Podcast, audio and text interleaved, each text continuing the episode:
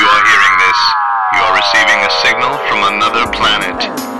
Fanboy Planet. Watch anime chicks with inflatable breasts. You might be a Trekkie. Sit back and watch as the uber geek goes and kicks it up a notch. Turn to the letter F in your dictionary and add this word to your vocabulary. Take a look, cause I'm the real McCoy. Damn it, Jim, I'm not a doctor, I'm just the definition of a fanboy, baby. I will always survive. Fanboy, baby. Feel so alive watching Babylon 5. Was born to be a fanboy, baby. Making best friends with a robot band. I enjoy that show when I watch it, but it doesn't It, have it, any do- it doesn't feel urgent, does it? No.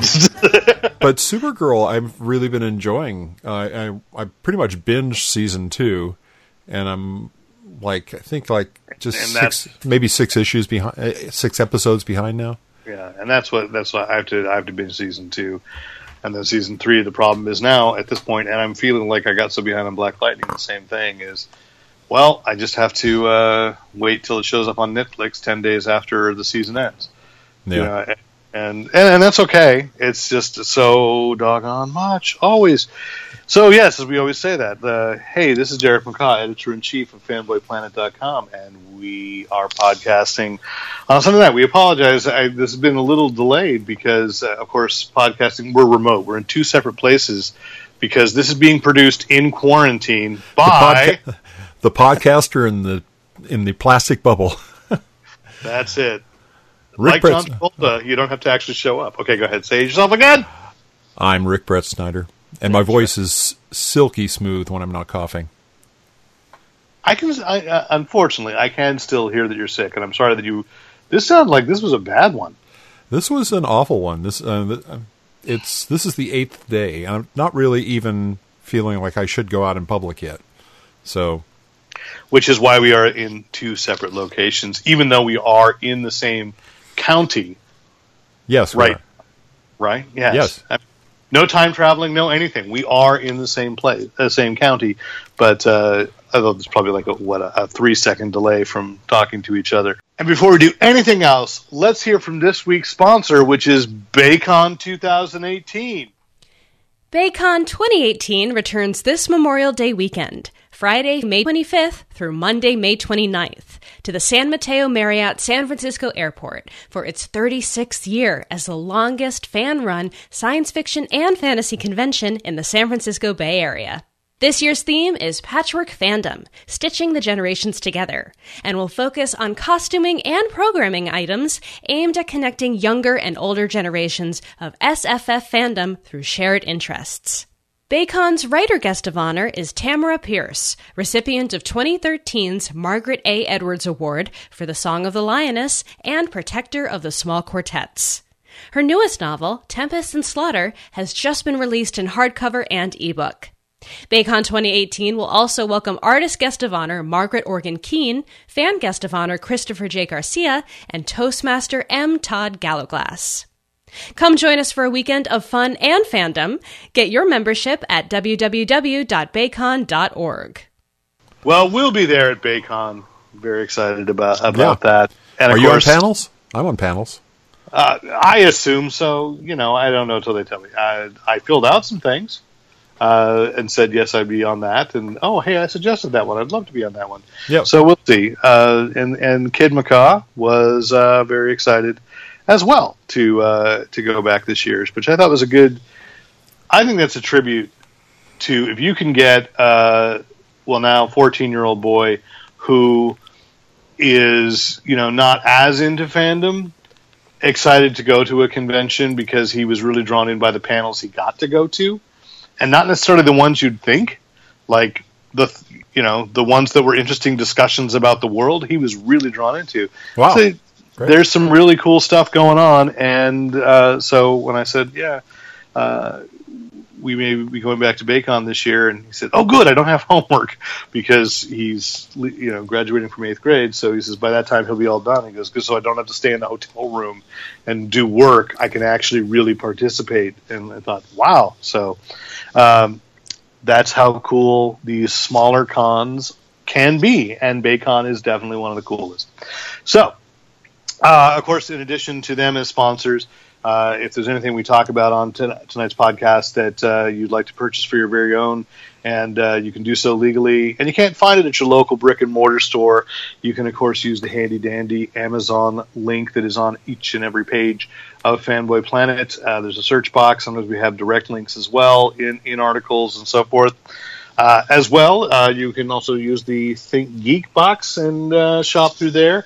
Uh, as we say, Easter's coming up. It's Think Geek is always dangerous for geeks because there's always something cool.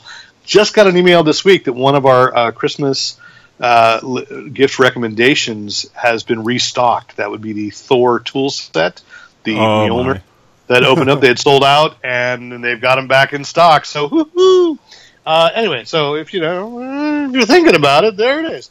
And uh, of course, if you would just like to uh, to donate directly to help defray the cost of uh, hosting a podcast and a website, you can, of course, go to PayPal at editor at fanboyplanet.com. And any questions, comments, compliments, commentary, criticism, write in to editor at fanboyplanet.com. And I know that at some point we're going to say something that you're like, I, I have a different opinion. You know, so there it is. And uh, this is part two uh, I feel like of an ongoing series of, of CineQuest 2018, which wrapped up a week ago. CineQuest got Rick sick. I'm totally just going to blame CineQuest, I, you know, for the heck of it, because yeah. you you were everywhere doing everything, and you just ran yourself down, sport. I know you did. So that, that that's that's what I did too, but somehow I didn't get sick. Uh, but it was tons of fun, and we still have some more interviews, which uh, we'll get to after we do a little bit of comics, news, movie, and TV and uh, and I say it's part two because I think we're still there are a couple of uh, filmmakers that are on the West Coast. we said, yeah, you know, why don't we just bring you in live for a conversation a little a little bit down the road since they had to leave uh, CineQuest before we could really sit down and record. Uh, so there will still be some filmmakers in the next couple of weeks uh, that we'll we'll be talking to, and uh, in particular, I, you know, I, I don't know if we can confirm it, but I, I don't mind saying that you know certainly enjoyed that short film Souls of Totality, and I yeah. think yeah. that there was a there was a vague offer on the table to see if we could make a conversation happen on the podcast. So I think uh, we, you know we'll follow up on that. Um, and see if we can. If that was the one with Tatiana. Uh, with Tatiana Maslany, Maslany yes. Yeah yeah, so uh, I just saw that it got accepted into another major film festival, and you know, it's that's the other positive thing I'll say out of CineQuest is is so many of the filmmakers I met and so many of the films we saw are go are going places. They're showing up at, at film festivals, and and you know, there's quality work that there's a chance for people to to see it. And as I made every short filmmaker promise, like tell me when you've put it up on Vimeo or YouTube so we can host it on Fanboy Planet because you know this one's too cool to not show up. Whatever it was, there were several that were just too cool to just sort of fade away. So uh, hope that we will be able to host some of those in the months to come. So let's talk some comics, shall we? We should. Uh, the I have to put this here because I think it most closely ties. Normally we put toys at the end, but I think everybody's worried about their action figure supply that this week Toys R Us announced that they were closing uh, all their U.S. stores after saying they were just going to close some. They just went on Wednesday, boom, no, we're out. Uh, so they're closing all their stores in the United States and in the UK. I believe there are some that are because of international ownership laws and perhaps different ways that my, this is high finance. If I if I understood it, I wouldn't be doing a comic book podcast podcast, but you know that because of like who owns things what internationally, there will be Toys R Us's I think still open in Canada and maybe some in Europe and Asia. Not 100% sure, so please don't quote me on that, but but they wouldn't be exactly the same. They're they're owned by partially owned by other companies and that's why they're able to stay stay open. But the exciting thing and this really is just in because it just popped up on on my feed of all places from LinkedIn, a company called Strategic Marks LLC it, uh, announced this week that they're stepping in because so many toy manufacturers. I mean, we can make light of it, but this could be a serious blow to thing. Eh, people are talking about, you know, Barbie, Mattel, and Hasbro in particular Yeah. because I can joke about the action figures play, but really, that's where a lot of people got their action. You know, there a, a lot of toys and a lot of brands from like those big ones and smaller companies. Uh, you know, the the Toys R Us had picked up. Well, who's going to sell their toys now? Well, who, where do you, where are you going to go to buy a Jungle Gym set now? You know, it's not just small toys. It's it's things that you know kids. No, no, no. That's true. That is that is very that is very true. I I, I- I never did, so I can't say because to me, and I think you and Chris Garcia and I talked about this, and and Nate Costa, uh, you know, a couple weeks ago about how well what I remember was Kiddie World because that's where you can see Jungle Gym out in their Oh, their yeah. pod, which is now I think a Barnes and Noble on Stevens Creek. But anyway, uh, so KB Toys is coming back thanks to Strategic Marks LLC, and they announced they were stepping in to fill that void, and they had already been planning to come back, but now they're trying to go into overdrive to make sure that they have stores open again in time for Christmas 2018. And so they're accelerating their plans. Please, I do not know any details about this, but you can They actually were there's- primarily a mall store. They they weren't. They didn't have any separate buildings the way K- Toys R Us does. And you know, a lot of our uh, li- that, is, that is not true. really. They were primarily mall stores around here, where everything was primarily malls. They came in, but there were separate KB KB stores. Oh, I never Yeah. saw one. Okay. Well, I know, but you were in California. This is, I always remember we are in a very unique bubble. There were Okay. places where, where it was, uh, and certainly you know strip mall things. I thought that at one point uh, the big one that became a Chuck E. Cheese might have also spent a little bit of time after it was toy. Oh, I don't remember what it was. A huge toy store, and I think KB took it over briefly, and then it couldn't make it because that place was too big. But here's the thing, and this is why is that they're appealing first on LinkedIn to Toys R Us employees. That one of the reasons they want to accelerate Ah. is to say like, well, we know it's going to take a few months before Toys R Us completely liquidates. If you and we know who has experience selling toys, so apply with us. Great. And so, you know, I, don't know. It's been so long since I've gone into a Toys R Us, honestly, and it's just because you know, my son, the, uh, my youngest child, about two years ago was like, I don't want toys anymore. You know, and once Disney stopped making Infinity the game, we really didn't have anything in there because I just don't have space for action figures, and and yeah, and he didn't really want them anymore. And we'd get Legos occasionally, but I think that's kind of dimming with him a little bit. And um, you know, so it, it's been a while, but I did feel like near the tail end there, I was meeting, I was seeing people at the toy stores that were very helpful, very knowledgeable.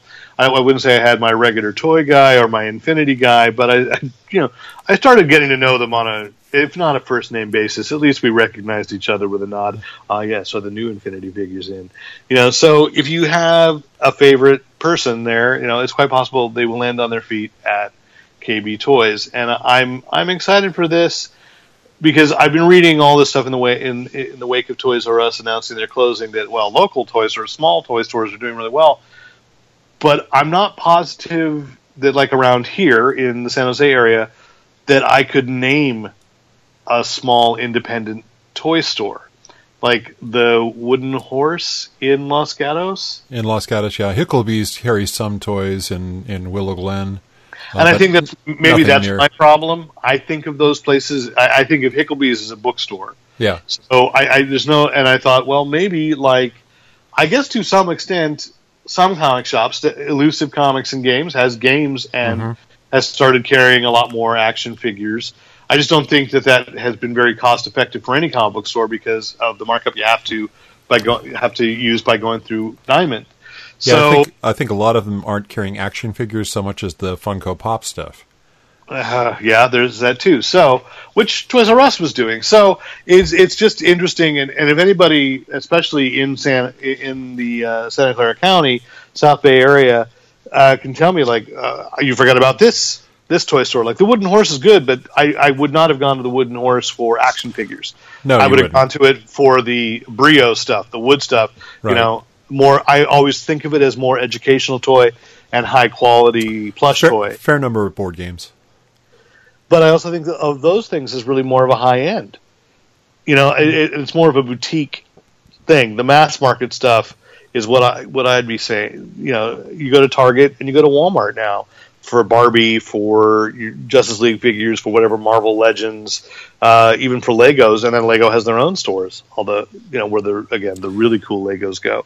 So Well, that's Uh, that's one of those differentiators because if you're having this, if you're carrying the same stuff people can buy on Amazon, um, you're you're not giving them a reason to come. But if you're buying stuff that you have chosen from individual vendors that don't necessarily have the same kind of uh, permanent penetration in the market that somebody who gets into Amazon does, um, that's why Wooden Horse is still around because they do sell Well- unique toys.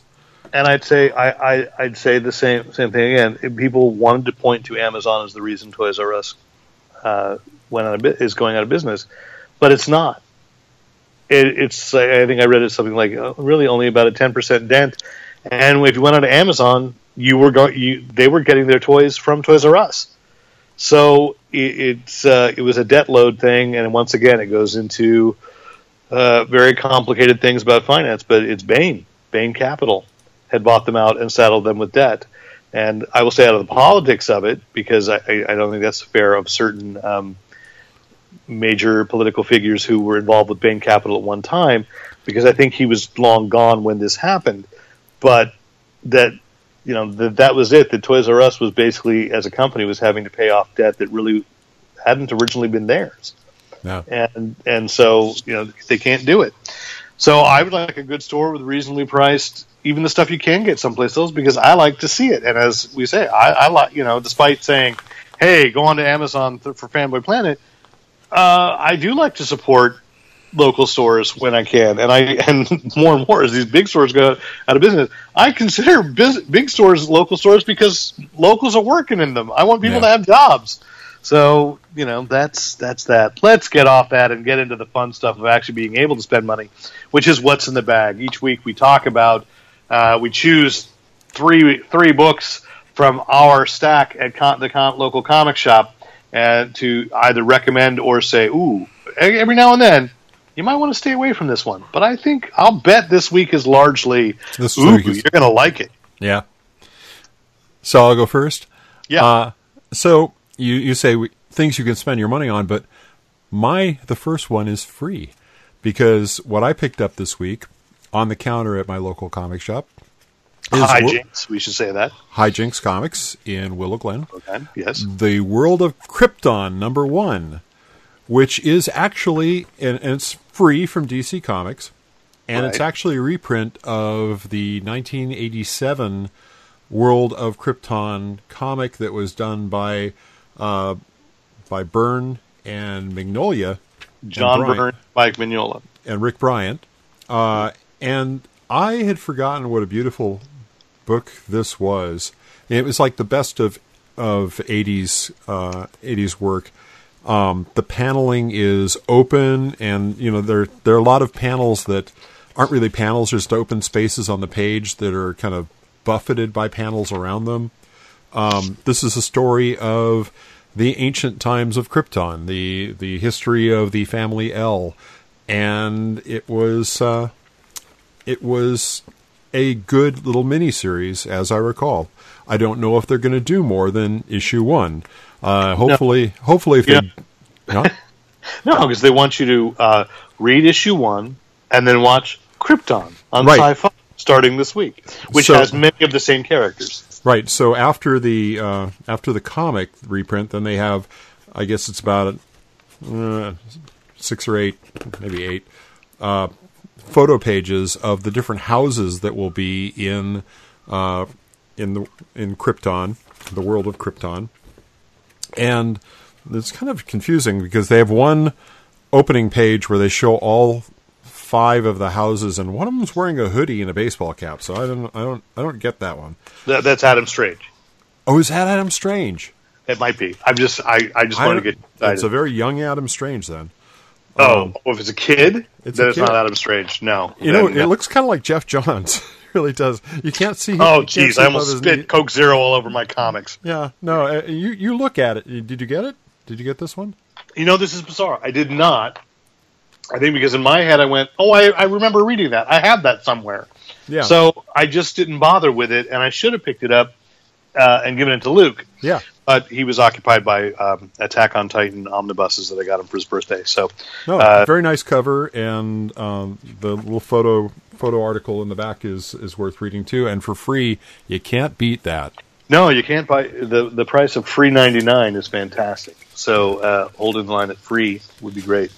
Uh, so my uh, first book up, uh, this is going to be a surprise. It's actually a second issue because I wanted to talk about the first issue, and then uh, we whatever. I think that was when uh, I could not. It was like right up to episode 500 or right after 500. Then we got into Cinequest.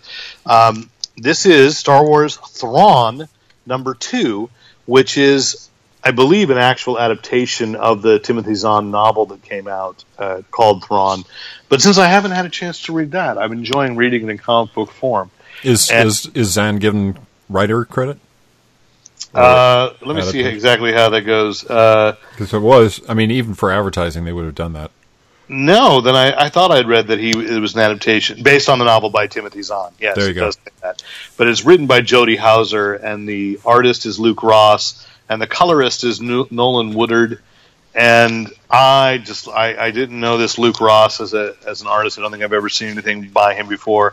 I really like the look of it. It has kind of a classic, almost a gold key feel, but with modern production. So uh, I'm just enjoying it.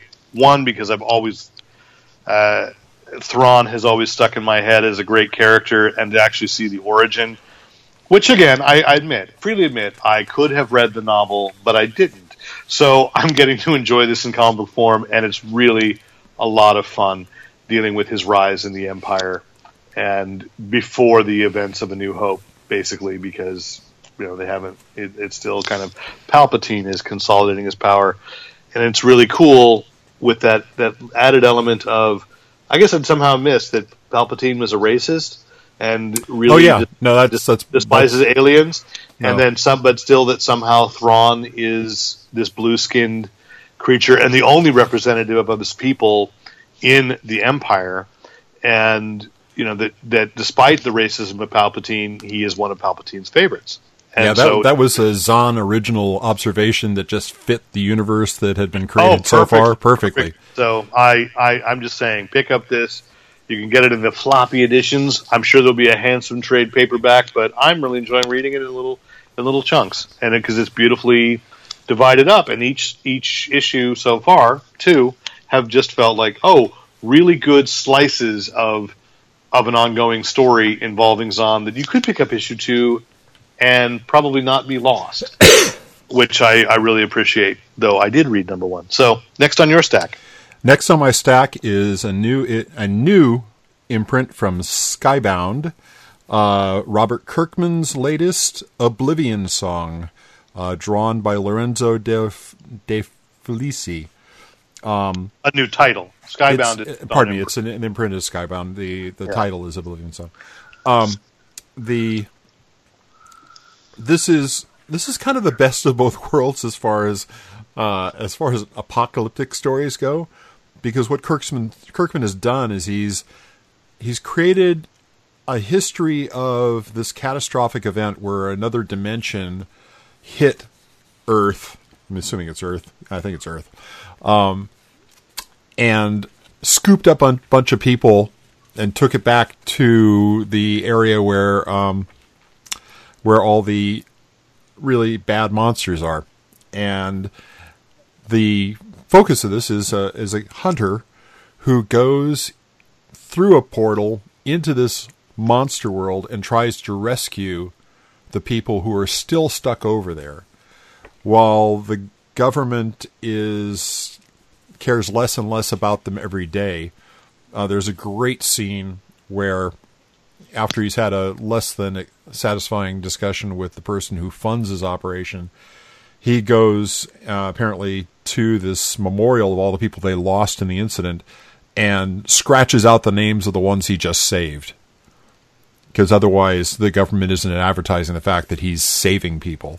That he's able to cross back and forth between dimensions. Well, it's that's not that's not a power or anything. That's there's a way to do it, um, but he's just one of the people. He has he has a loved one who is unaccounted for, and there's the question of whether or not he's doing this because it's the right thing to do, or if he's still just searching for that person.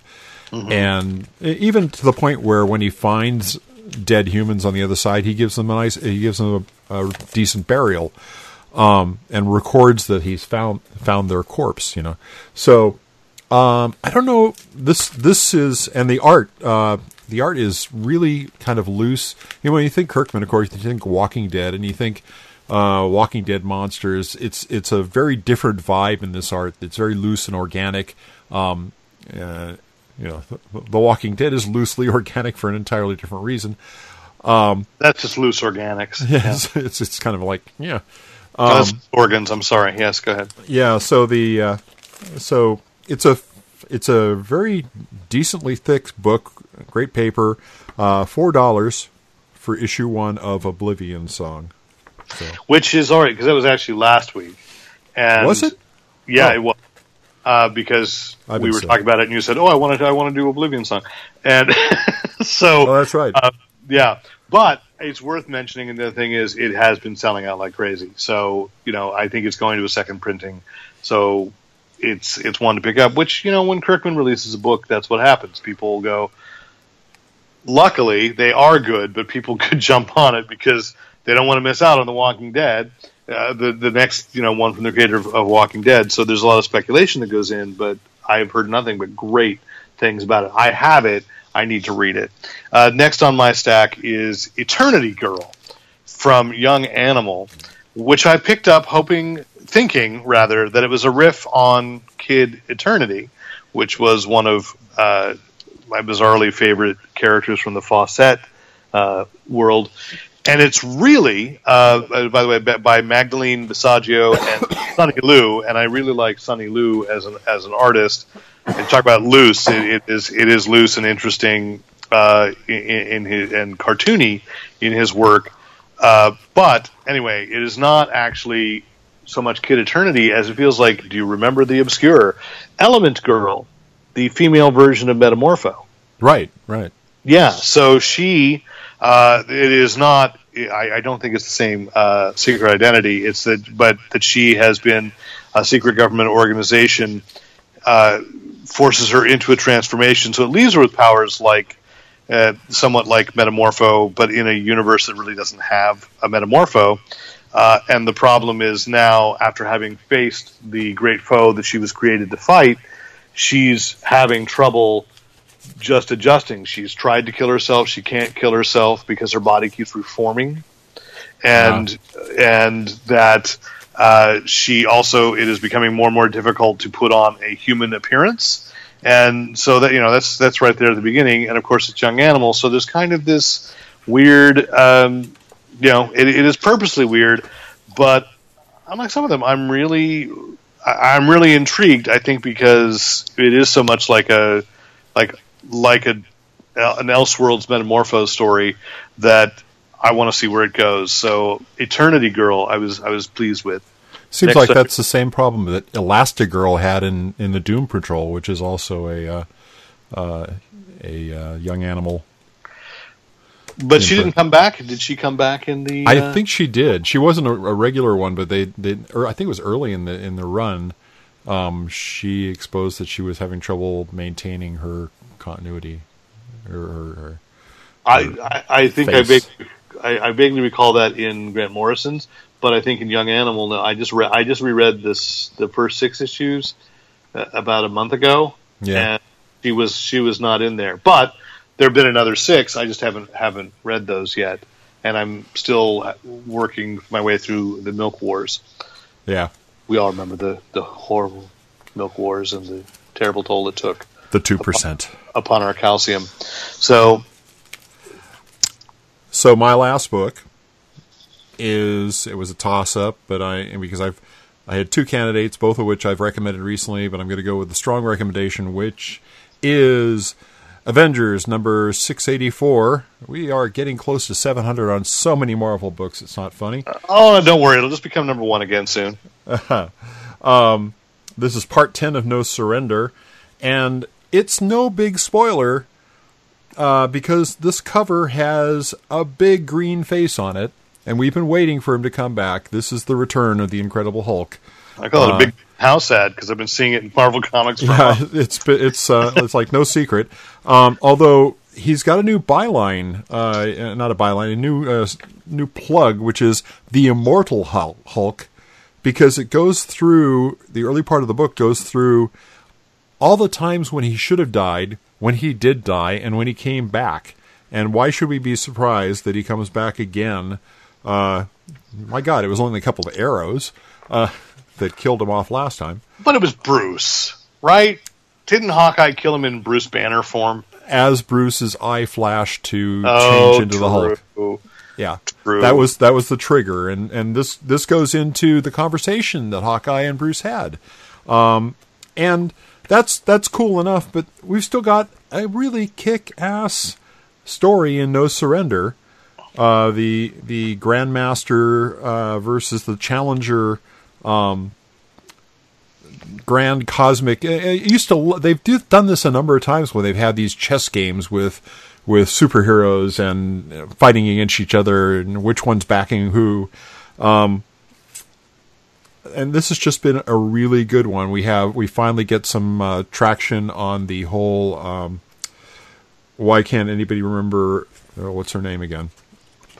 I don't know. I can't remember. Victory or you know, uh, yeah, uh, ah, yeah. It's all right. Voyager, Voyager, yeah, a lousy name for a superhero. Now, But- that- But uh, again, you know, we've got uh, we have Mark Waid and uh, Mr. Zub uh, pulling a great story together. Uh, I, I I just think this is this is uh, I think it's going to be it's 12, 12 issues for this whole run, so it's going to make a great uh, graphic novel as well. I, I would suspect a two part. Yeah, possibly. Yeah. And then once you bought the two trade paperbacks, Then they'll come out with the then they'll say, "Oh, Rick Bretschneider would would totally fall for an omnibus edition too." yeah no. yeah, you would. It's so cute. Uh, my last one here is uh, Vampironica, number one in the Archer, Archie horror line. And the comment I heard at the shop this week was like, you know, every one of these Archie horror books have been great. Why can't we get Afterlife with Archie back? And I realize it's because the chief creative officer, Roberto Aguirre Sacasa, has nothing to do with Vampironica. It does not have anything to do with Jughead the Hunger. Uh, but he is key to um, Afterlife with Archie and Chilling Adventures of Sabrina. And Chilling Adventures of Sabrina is becoming a Netflix series, and of course, he's also overseeing Riverdale. So he doesn't have time to write comics. He hasn't mastered the Geoff Johns art of either not sleeping or cloning himself in order to keep. It, although I should, shouldn't say that because apparently Doomsday Clock went by monthly and it seems uh, like it's already slipping in its. But anyway, Vampironica is by Greg Smallwood and Meg Smallwood, and this is an interesting. I realized my, my first pass was like, oh, this was a really short read, and I realized no, it wasn't that it was a sh- it was a fast read because it's put together so well in storytelling and panels and using a lot of visual and a lot more than I think it's almost more more manga esque in some even though it doesn't look anything like that. But in terms of storytelling uh, and it, and so it really it's not long on dialogue. It's really an incredible incredibly beautiful visual book as Veronica Lodge uh, is uh, the survivor of a vampire attack on the Lodge family and becomes basically the vampire protector. Uh, she herself is a vampire, but the protector of Riverdale while fighting her own dark urges for blood. So it's, I thought it, it was a funny idea, great title, and uh, I think it's going to be a fun book because the first issue was incredibly fun. Fast read though, and that's what I say, and it's not because they're skimping, it's just because it is told so incredibly well that it's just like, boom, you're through it. And I immediately wanted more. So, Vampironica. Let's go to movies, which is two trailers came out this week that uh, probably actually inhibited Rick's ability to get well because what was left of his immune system was completely compromised by these two trailers. Well, I was incredibly excited by these two trailers. I know. I'm saying wait, that should have been used to heal yourself. Instead, Yeah. you you spent it on excitement, and which was, of course, Avengers: Infinity War was one, and Ready Player One was the other. So, Avengers: Infinity War. Let's just acknowledge what an amazing uh, trailer, and I don't want to see any more. Again, it's like I don't. I, I, I, I I'm at this point, and I feel the same way with Ready Player One. I'm at this point where don't show me anything more until you've opened the movie, and I just want to see the movie. Let me see that. yeah, I, I mean, I did like. Uh, I like. I'm glad they came out with this last trailer. Again, I think we're probably only seeing, and we're not seeing something that's representative of the whole film. That's, and I think that's been the one redeeming thing Marvel has had with most of their trailers lately. That you don't. there's yeah. so much that isn't even in in a clip there. So, I'm I'm fine with it. Yeah. Yeah, no, and, and we had seen, I think, most of, uh, I shouldn't say most of that trailer, but I think a lot of that footage we had seen pieces of at D23, which was admittedly only people at D23, but it's still like, yes, I feel like in a safe zone of, okay, I don't know too much. It, it's not a surprise to me when you tell me that all the heroes are going to get together and, and fight Thanos. Okay, we're there. Uh, there are two notable absences, according to the internet, which is Jeremy Renner as Hawkeye is nowhere to be found in the trailer, and also noted while mentioned on the on the poster as being in the cast and announced months ago, but not speaking eh, or seen would be Peter Dinklage, and so I'm thinking he's got to be is it Cull Oblivion, whichever one of the of the of Thanos's right hand men that we see. Like I- think it'd be a great joke if that was him and saying shh because we're waiting to hear his voice. But IMDb unfortunately only lists the motion capture actors. They don't mention list the vo- voice actors. Uh, So, like Sean Gunn is credited right now for Infinity War to be Rocket Raccoon, but Bradley Cooper's name is not there on the cast list as voicing Rocket. So uh, I don't know if that's who Peter Dinklage is, uh, but he is on the poster, and so it's one more mystery. And again, I, I, I have a theory. Opening. Yes. I have a theory, and this is because when they originally started doing Avengers movies, I wanted them to do the Kree Skrull War. You know, um, because it's just such a well paced and you know the, the the the depth that goes into the Marvel history is is great all the way back to the Fantastic Peter Four. Dinklage is going to be Rick Rick Jones. No, no, no, no, no. I, I theory. I, my skull? no. My theory is about uh, about Hawkeye. So, uh, you do you remember what happened in this Kree Skrull War when all was lost? Giant Man had had lost the power to grow, but Giant Man was actually Hawkeye. Was Clint Barton? He was Clint Barton, and uh, you know Was he Giant the- Man or was he Goliath? He was Goliath. Yeah, he was Goliath because he had the the uh, the bare midriff. Look, I'm Um, just people are listening to us expecting our expertise, so I got to correct you. he had he had he had lost his growth power, which he had borrowed from Hank Pym anyway. So, um, Right. and he crafted himself bow and arrows while he was on the I think it was a Kree ship. I don't think it was a Skrull ship. Um, and all the rest of the heroes have been captured, and he was pretty much responsible for breaking them out. And I think that that's perfect for for this Black Ops uh, guy to just come up from nowhere in the second movie and save people's Well, bacon. and that's the assumption. Again, they are not really specifically saying that it is a two part story anymore. yeah So I, I, I don't know. So that's again the beauty.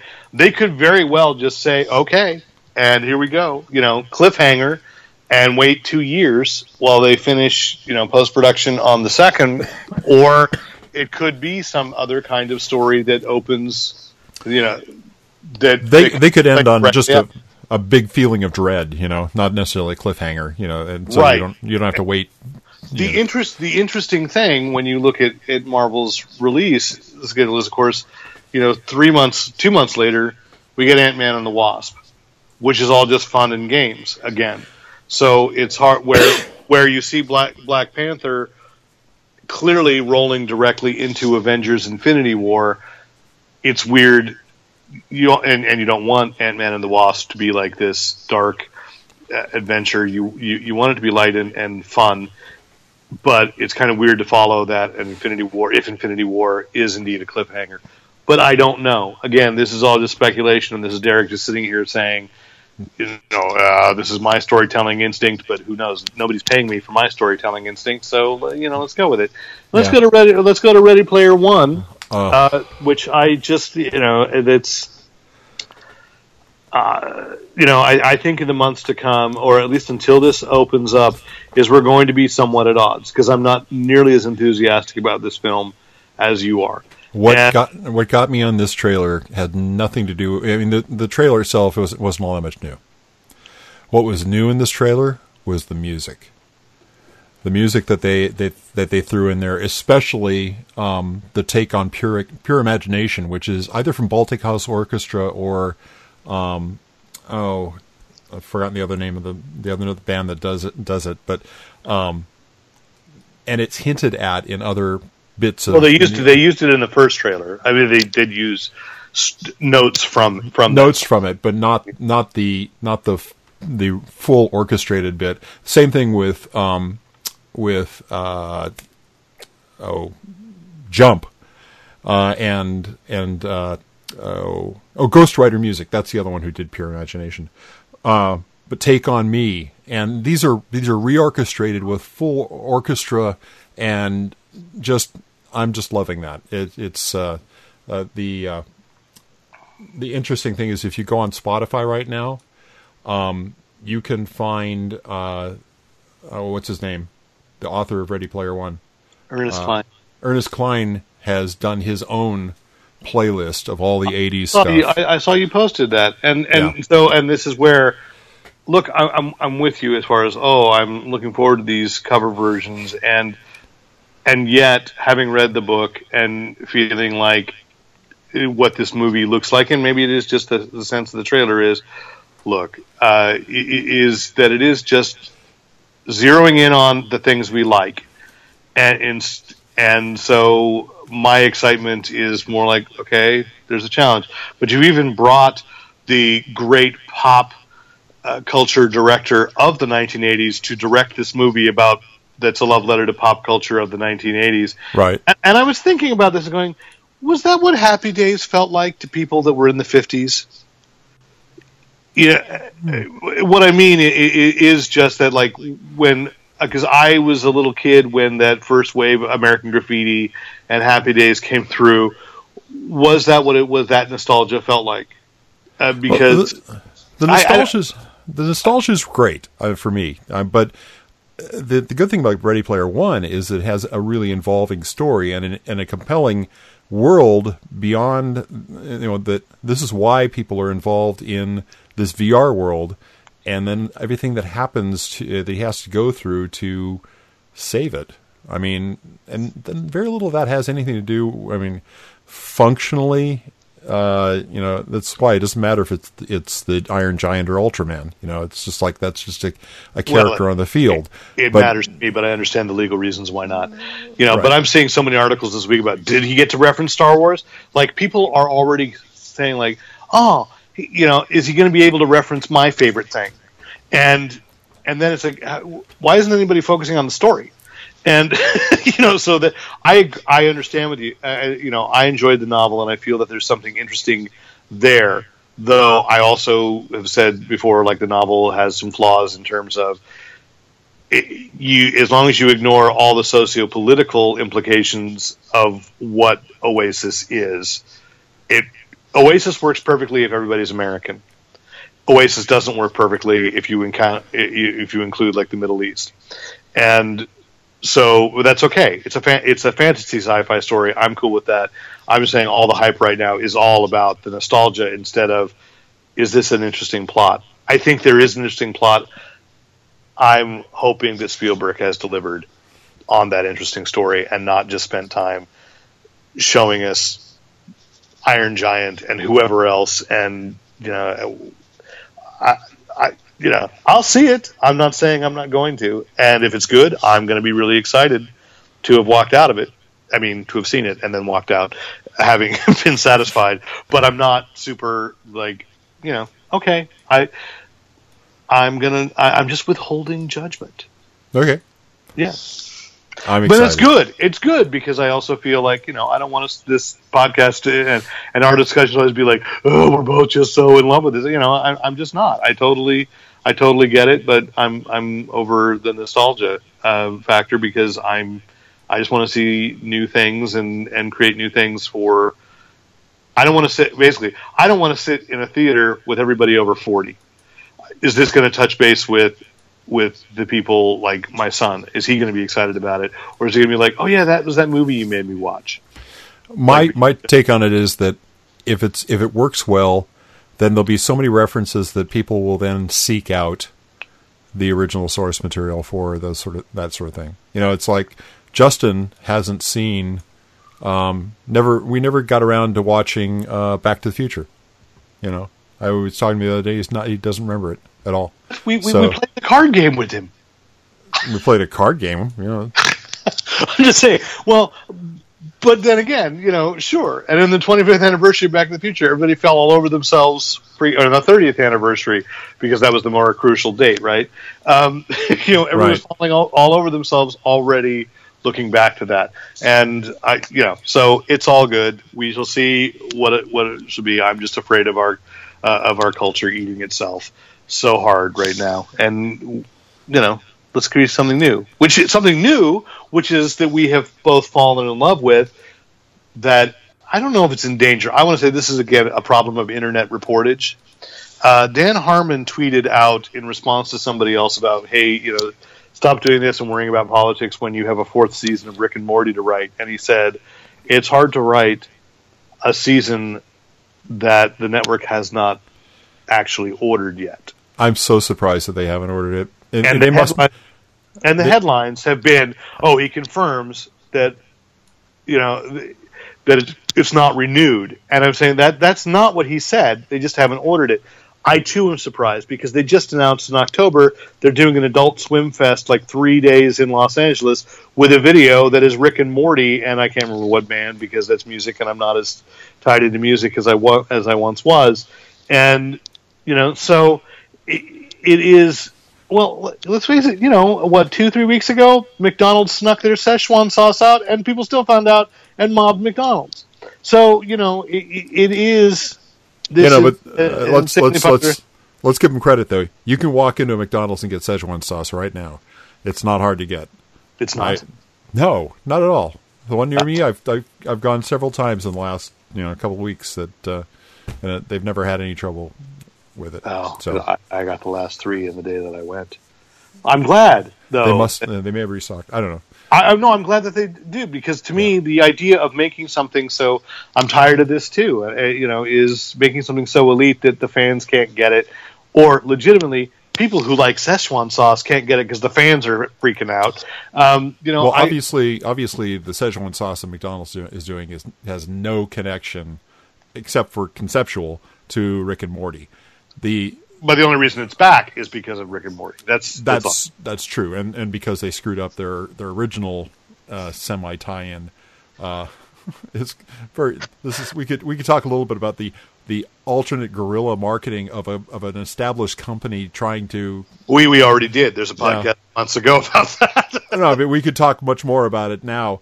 The the idea that uh, I can't figure Adult Swim must not have a bit of a taste on the um, on the marketing of this because there's so much going on in toys and God there there have been four board games and there's three more that I know that are coming. Um, the I've got to Funko Pops and. Uh, yeah, I, and I agree with you. That's what I say. I, I see so much stuff. Here's my take. Here's my my uh, my belief. my thought because I've had since because my son showed me the the the, the headline and this morning, and I was like, oh, we don't have time to, for me to read up on it. And this, and this afternoon, I read and he actually had said. And but what I think are are their things is they are notoriously slow we know that as far as writers. Uh, Dan Harmon has admitted as much.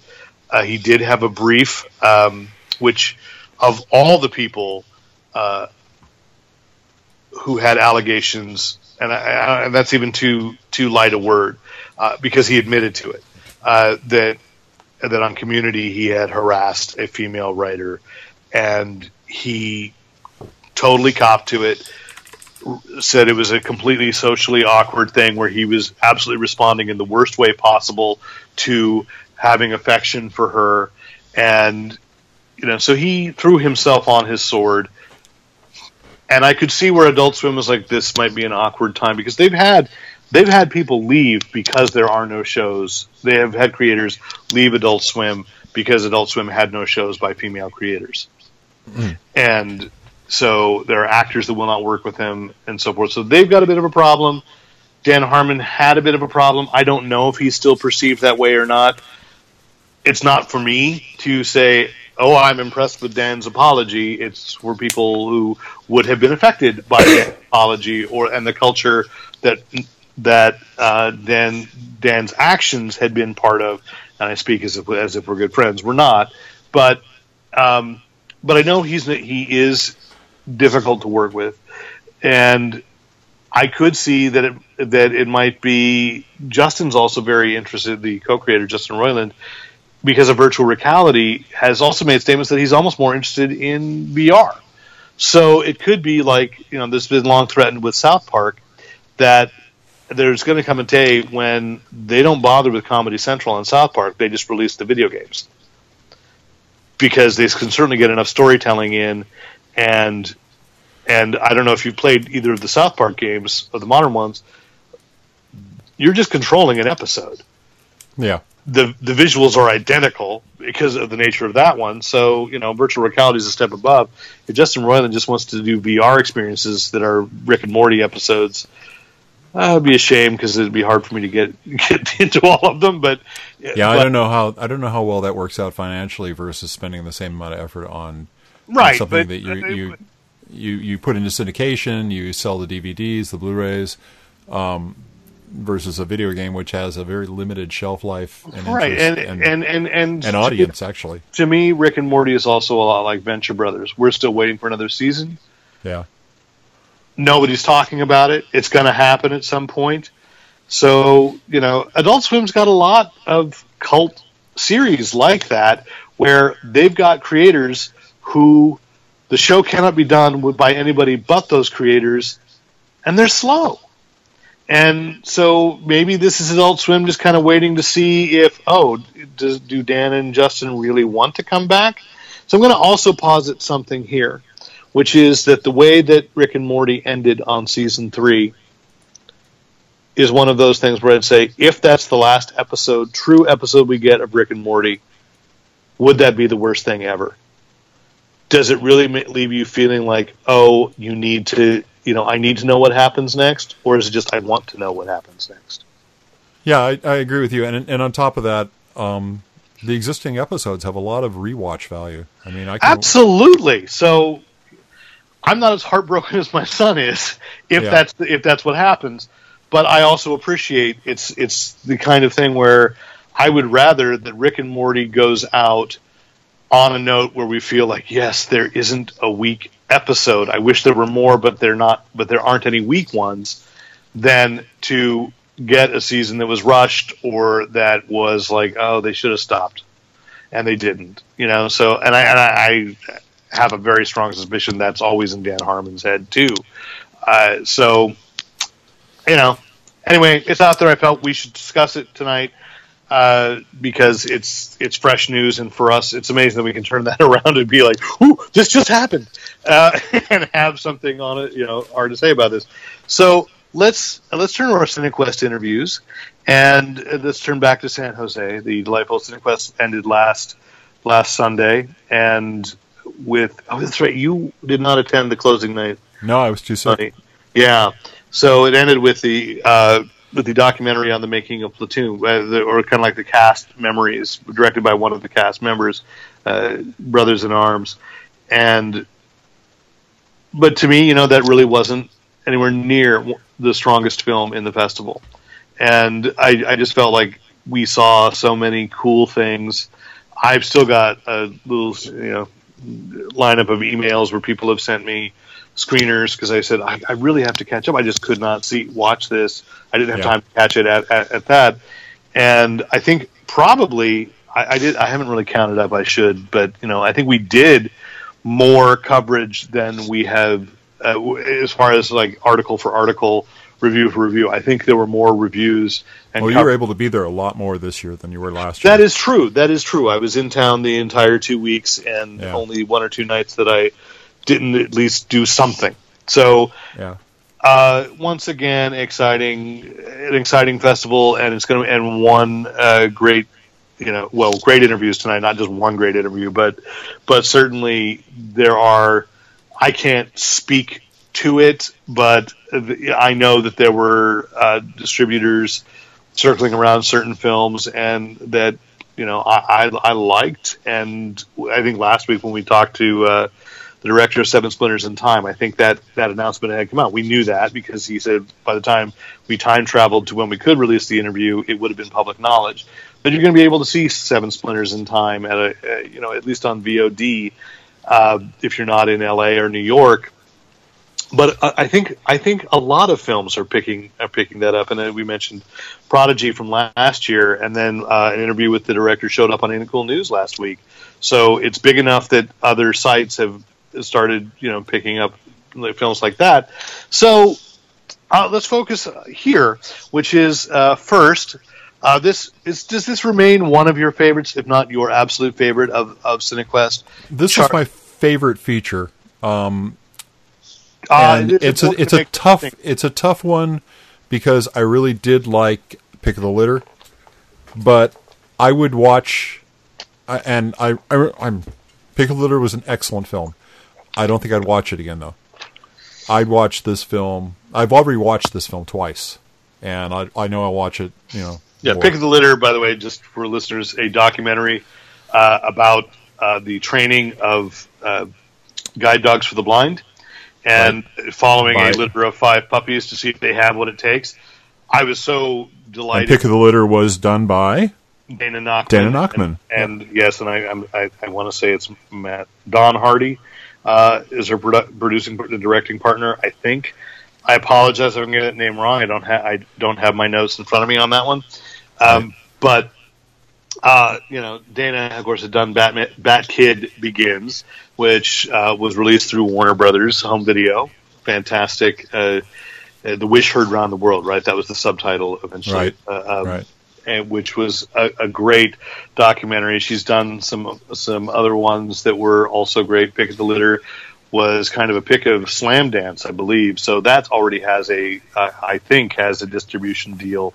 It was brought as as Kaiser's spotlight um, film this year. Really great, great film. But this, but we didn't talk to Dana. We talked to Dana. We didn't interview Dana. We did talk to the stars of Charlie and Hannah's Grand Day Out, uh, Grand Night Out. I'm sorry. Ah, I can't believe I blew that. Charlie and Hannah's Grand Night Out. Uh, and of course, in the interview, we were very careful to make sure we knew how to pronounce their names. So I, I hope I've got this right a week and a half later. Evelien Bosmans and Daphne Wellens, yes. uh, the stars of Charlie and Hannah's Grand Night Out. So, uh, rolling. Go ahead. We are, you know, this is a new place for me. Uh, we are in the. Uh, It's a lovely place. It is the press suite at the It's a magical place. California Theater. I didn't know this was here. It's like a hidden room. It is. I have dreams about things like this, and we are with uh, Evelien Bosmans and Daphne Wellens uh, from Charlie and Hannah's. I want to. I was right. Grand Night Out. I just thought I, I was creating that title in my head. No, it's the actual title, which is probably apropos for the film, from what I understand. Like you know that I'm almost dreaming titles. Yeah. So And um, the title, the original title, non-English, is what's it called? Uh, Charlie en Hannah gaan uit. Okay. Yeah. It's shorter. Yes, it's shorter. is it a literal translation? Mm, no, actually not. It's uh, in Dutch. Is it more like um, Charlie and Hannah are going out Ah, okay. for a night. for a night? Going out means to go Sure. Right, right. dancing, Clubbing. drinking, No, I like clubbing. this that we that we were almost making what was such a short, succinct in Dutch, and then the translation's like a paragraph long. Right, right, right. For a night of clubbing, and then we're going to go. so, Excellent. All right. So, well, tell us about the film. I, because Rick's seen it twice. I have not yet. But as we just learned, and we, we're free to say this, you will have U.S. distribution. Uh, In October, you're going to be in New York and Los Angeles. And again, as we've been saying, then Toronto. And then Toronto. Well, that's because of Rye. And and what we uh, always say about CineQuest is you come here and you see the movies that you're going to you're going to wish you saw. Right. And then months later, if you're lucky, you do get to. And so everybody's going to get a chance to see this. And that's very exciting because, you know, obviously Rick loves this. No, I was so wanna- excited about this film. and I'm telling him, you got to go see it. And I'm like, oh, but all the showings are up in Redwood City. Yeah, yeah, Yeah, so- it's true. yeah, Yes, so we're it's really glad. I'm, I'm very to- glad that you got distribution because Yeah. I can continue to be ecstatic about it. Yeah. I don't forgot where I was going with that question. But uh, anyway, uh, so, well, let's tell you, tell us about the film. Uh, the film is about two young women that uh, are going out for one night, and they're they take a candy, and then all kinds of magical things happen. It's not a drug; it's homeopathic. Yes, right? it's Yeah. homeopathic. That's true. That's. That's what Charlie says. Yes, and um, So it's like a See's candy or a Shiraz. Exactly. Yes. So you can go to the chocolate store around the corner here, and yes, okay. exactly and so it's a it's kind of a, a generation portrait i think yeah the um, the the film has in my in my mind I kept on flashing on how much it was like a lot of other films. Was there an intent to homage some of the, uh, Yeah. especially the dialogue and the fact that it's in black and white through most of the film? W- Can you talk about that? Was that Yeah, the, the director Bert, he's uh, he's a s- cinephile do you say it like Cinephile. that Cinephile, cinephile yeah. yeah, he's an, he's also an encyclopedia. Can you say that word? He's a what? Encyclopedia? No. Sometimes I think just say uh, Flemish Say- words He's with an- an English accent. he's an and it will work encyclopedia? Sometimes. encyclopedia I would go yes. with it, I, you know, I will go with an even more pretentious word, which is cineast. Siniste. Siniste. Okay, Yes. we'll remember okay. that. That's someone who has an encyclopedic knowledge of cinema. Okay. So a cineast. Siniste. All right. So he's a cineast. Yeah, he's in love with cinema since he was a child, and he have, I think, seen almost everything. Uh, and he and in the movie there are a lot of references. I cannot Alright. name them because it it was too much for us to see I can go everything. through a few because it was like right out of film out of college film class. So it's like right off the bat, there's Max, Max Lubitsch. Um, as, as far as like all the stuff through windows and and, Mm-hmm. Yeah. and, and I love Max or Ernst Lubitsch? I thought it was Max, Hmm. and maybe it's Ernst. Yeah, I didn't do well in the class. No. Okay. um, I only took film comedy, so. And then the easiest one is to say like 1980s Woody Allen, Yes. especially yeah. the dialogue and the, Yeah. the you know just the casualness of conversation in bars and on streets and stuff. Mm-hmm. But then there was a lot for me. There was a bit of uh, of um, Lynch, um, Oh, David Lynch. yeah. Yeah, or This has been a strong festival for David Lynch films, yeah, I think. because I his mean, just influence. not necessarily in his in in kind of the way you dealt with physics and the way uh, some of the some of the backdrops and some of the the places you are are not like fully rendered, like Ah, especially your dream sequence, Yeah. Daphne, the um, and the flying. And I, my, the one scene I just, I just went, I was insane was when you, you rejoined the group and the way you did it was your chair just slid Yeah. into. Oh, yeah. that was, was like that's just totally magical and It's the first time I hear not at all drugged like you know homeopathic. homeopathic. Yeah, voilà. So, do you have face any particular challenges with this? Like, did Sorry. uh, challenges was uh, Bert uh, asking, you know, with these influences, did you feel an obligation to know them, or was it just okay? I'm just going to do what you tell me to do. Yeah, no, the the the references um, for for for us as actresses, we we saw a lot of things every time we met Bert. Oh, Before we came shot with- the movie. Nice. with- Yeah, really. very nice you had to do your homework Yeah, Yes. a lot of films. We Yes. saw a lot of things, but there also um, the the references in is is it a correct word reference? Yes. In uh, image and stuff, and and and we it was too much for us. so we, we saw a lot of uh, Baumbach. uh, yeah, we saw Frances Ha was a big uh, inspiration for us. We are in love with the movie of Noah Baumbach. And um, yeah. of course, we saw a lot of Woody, Woody Allen films, Linklater, Oh, Richard but also the, Linklater, f- also some French reference like uh, Rohmer. Eric Rohmer. did you watch? You you had a sequence, Evelien, um, where you go into a haunted uh, a house, and it and at that point you sh- they shift from black and white to blue and red mostly spots, which is right out of Hammer films and U- Universal films, horror films and stuff. Was Dario, that Dario Ar- Argento, the, We- the Italian number yeah? two, right? Yeah. Excuse me? Dario Argento. uh, Oh yeah, I don't know him. Oh, so okay. I didn't. I for the horror uh, sequence. I have no, uh, no. Bert, uh, Bert didn't show me a horror movie actually. No, it was more like, yeah, the the Linklater trilogy, the before uh, trilogy. That was, that was what I really absorbed, like the the the chatty, um, kind of yeah Woody Allen yeah. like two girls. No, it's just so many wonderful little toss, tossed off lines and I- implications. The brothel scene with the uh, the reference, you know, just the reference to the Bennett sisters, right? Just like, okay, this is a crazy. Well, so out of all the homework, were there films that stuck in your minds as now that you go, oh, now that I'm not working on a movie, I might go back and enjoy this film? And it's not homework? I enjoyed every single film Bert gave to me. Oh, Bert's- really, Bert's I not gonna listen. No, no, It's I know, I know, I know. But I mean it. I mean it because Yeah. I'm not a a, a cineph- cine- Cinephile. Cinephile. I'm not a cinephile, so I didn't have this knowledge, and it was um, an amazing door that opened for me. So I enjoyed every part of it. Actually, every movie I take with me. Daphne, how about you? Yeah, there's some uh, directors he learn he um, yeah how do you say it?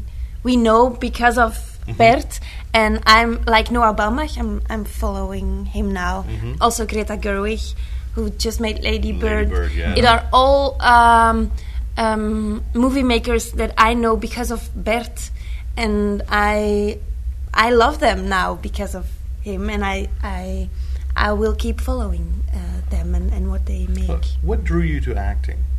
Sorry? What drew you into acting? Um, you? You? when I when I was Each a, a Was child, you- no. I when I was uh, three or four, I already said I wanted to be a movie star. but then I started to do ballet, and I wanted to be a dancer. Um, and then, in the end, I became an actress, and I think We uh, talked about it yesterday, actually. That where you probably you're born as an as an artist, and which way you're going to go. That's what life does. Like it's, I could have been a journalist like you, or I, or um, a dancer, or a, and it's, life shows you with. But you want to tell a story. You're. I think some people are born to tell It's a a creative story. impulse. Yeah, and and then you see what's what's it. It could have been drawing cartoons. Have you ever had a night that was close to that in real life? to that night. Do you guys do you guys go out and enjoy the town together? Yeah, but we we eat a lot.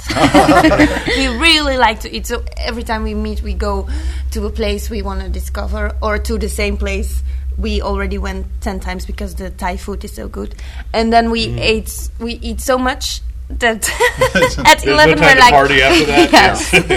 Yes.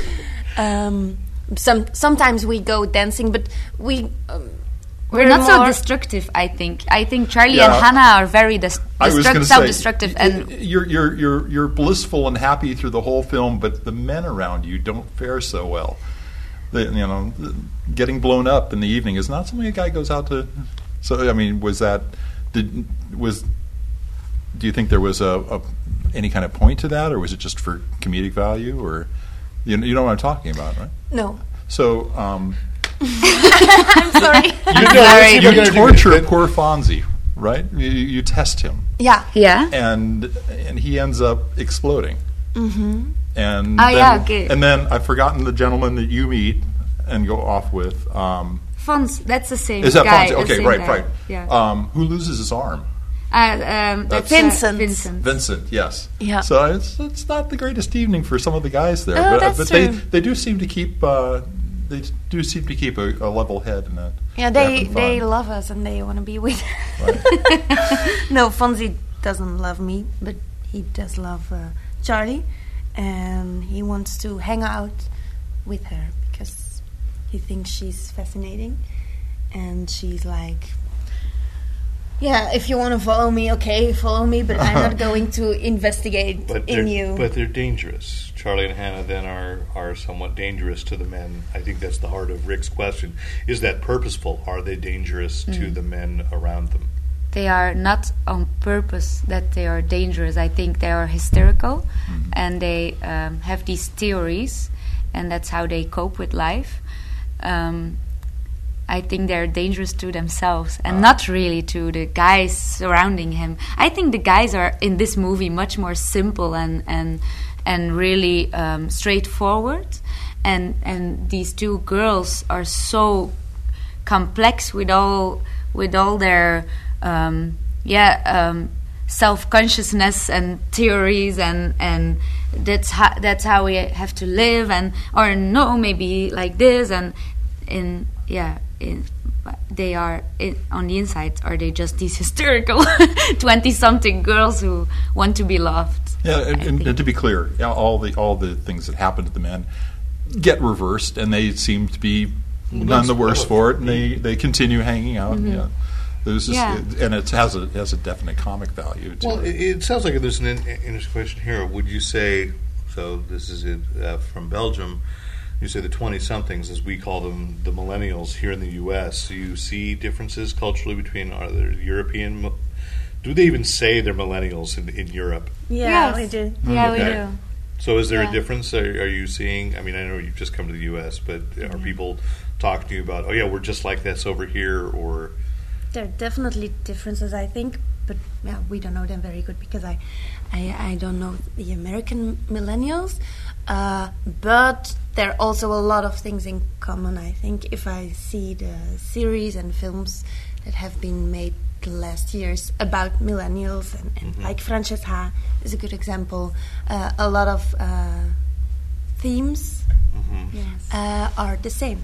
Yeah. We're struggling with the same things. It's funny how our experience is always through film of, of other countries first, and then we go there and we try and match the film yes up with it's the. true it's we have a it's uh, something stupid but No, in tell us. gilmore girls they Ah. they always drink coffee and we in we love gilmore girls in belgium and um, we are always this like just it. Well, I didn't know that. It's, okay, that's great. and we are like oh those coffees look so much better in Gilmore Girls than we than we drink coffee back in Belgium. Now we come to America and we that's why I, I asked an extra espresso shot Uh-huh. uh, before. because it's too weak otherwise. Yes, Yeah. it's so it's it looks like it's very strong, powerful coffee in the series, and it is really It tastes like tea with coffee like tea. uh, taste. flavoring, yeah. coffee flavored tea. in Europe we really drink strong coffees No, too. you know, really, uh, I I have started realizing this too. You have to go to higher end restaurants and have like the coffee at the end of the night, almost like the dessert coffee, and that gets a little closer to a little more attention to, to it, to yeah. European. Oh. Um, or I, I'm I'm going to put it in. You know, McDonald's. That's actually McDonald's has the best coffee, Really? which is really weird in taste tests. It is. Oh, yeah. Such a good tip. Yeah. Yeah, and it's a and it's a buck. Now, yeah, and you can email me later and say I was full of crap, but still. So then another recommendation back. Uh, do you have a particular homeopathic candy that you would recommend to our listeners? I will give it to you in secret. I have uh, some of them in my. Oh dear. You can do a taste test and report on. Well, once again, really glad my son does not listen to this podcast. So uh, we, we do want to say again, uh, Charlie and Hannah's Grand Night Out coming out in October in New York and Los Angeles and rolling out regionally. We hope. Um, and thank you for coming here, and thank you for bringing us this film. Thank you. Thank, you for having us.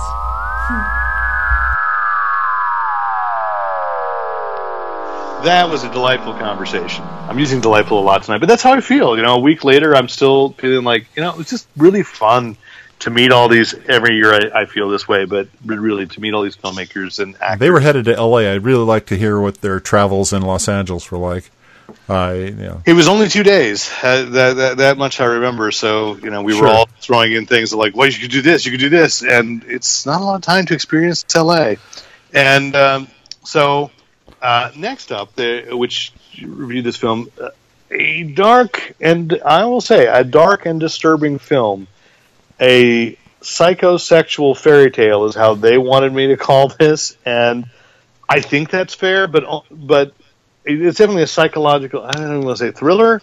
Uh, I was. I, I, I will say this: the, film is Seeds, and it's directed by Owen Long and starring his brother Trevor Long, uh, who is on Netflix's Ozark. And on the closing night, I sat uh, at a table at the Maverick meetup with attendees who had seen Seeds, and uh, Sal Pizarro was sitting next to me, and we were kind of just laughing because a discussion about what whether or not the monster in Seeds was real, and it was just fantastic. I'm like, this is exactly so. It is. It is a really good film. It's just a really disturbing film, and in a rare moment of emotional sensitivity towards you, I said you probably shouldn't watch it. So it's not a film for everybody, but it was an interesting conversation with the director Owen Long, and and he was the story creator. He was not ultimately the screenwriter, but but Owen directed his brother Trevor in this film, and so we sat down at the Fairmont uh, one night with Owen and Trevor and discussed Seeds. We are at the fabulous Fairmont lobby. I'm here with Brother Act, Owen Long and Trevor Long.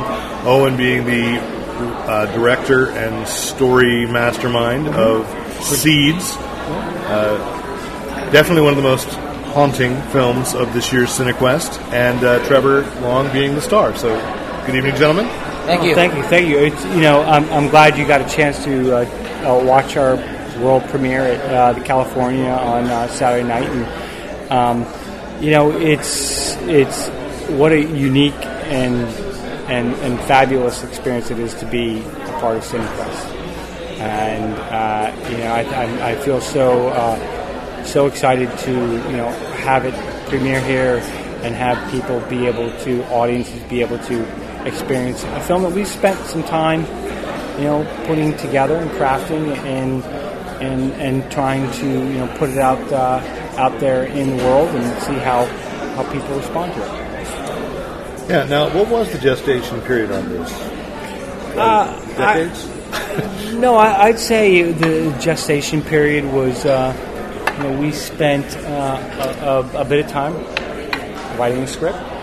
I wrote the original story, um, and then we brought in a screenwriter, uh, Steve Wiseman, um, that we met through a mutual connection uh, through Mary Stuart Masterson, Barnyard Picture, uh, Barnyard Pictures, I believe is her it was production was the name of her company, and. Um, it was you know he had sent me a couple scripts that he'd worked on and it was really this one that was uh, a story between a brother and a sister and that really kind of connected with me it was a comedy and i saw that he was you know there was something there that was really I, I related to even though it was a comedy and we're telling a story that is a much uh, different tale that is a, a darker psychosexual fairy tale.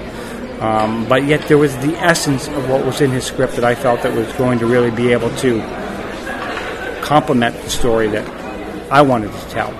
And I think that uh, I think that we, at the end of the day, I think that we we did what we needed to do, and it ended up where it needed to go. And I, I couldn't be more, you know, more excited and more pleased with what we have and what's going out there into the world. Now, did you always intend that this would be a starring vehicle for Trevor? I wrote the part for my brother. And did you have any input on that, or it was just sort of he came to you one day and said, "I want you to play a very, very troubled man"? he brought that on me, and I saw the script, and I and I looked at it, and I said, "This is a very dark, deep role. I don't know if I can do it." And we talked about that, and we we had uh, many uh, sessions about can I do this? Can I can I can I pull this off? And there was concern. I mean, it was a very deep, dark role, and uh, and when I read the script, I said, "This is something I don't know. I don't know if I can handle it. I don't know if I can do it." And we, you know, we worked through it. Well, I mean, on that, I mean, I, I think for any actor, I don't care where you are at what particular point in your career, um, it is something that was daunting and challenging, and, and I, it was so rewarding as this being my first film to be able to work with my brother, who's such a seasoned actor, who's you know, been on Broadway, who's on Ozarks right now uh, for you know going into season two, and to and to, to just have the faith that he was going to be able to step into the shoes of this really troubled, tormented character. And I think for any actor that was going to be, you know, looking at how they were going to go about tackling this this character's struggles and then where where this character started out and where this character was going to go, I think was was going to be challenging.